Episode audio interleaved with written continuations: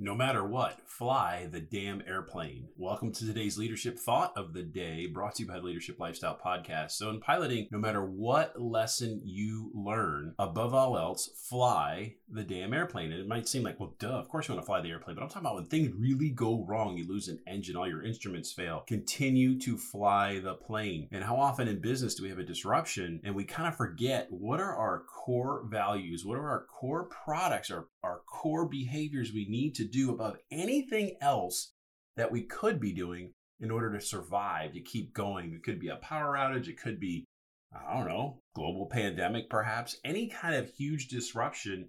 Do we still figure out how to fly that airplane? And the more you can put your energy into that and have that ready to go, because disruptions are going to happen, you'll be ready. So today's leadership thought of the day brought to you by Leadership Lifestyle Podcast, grow yourself just a little bit more.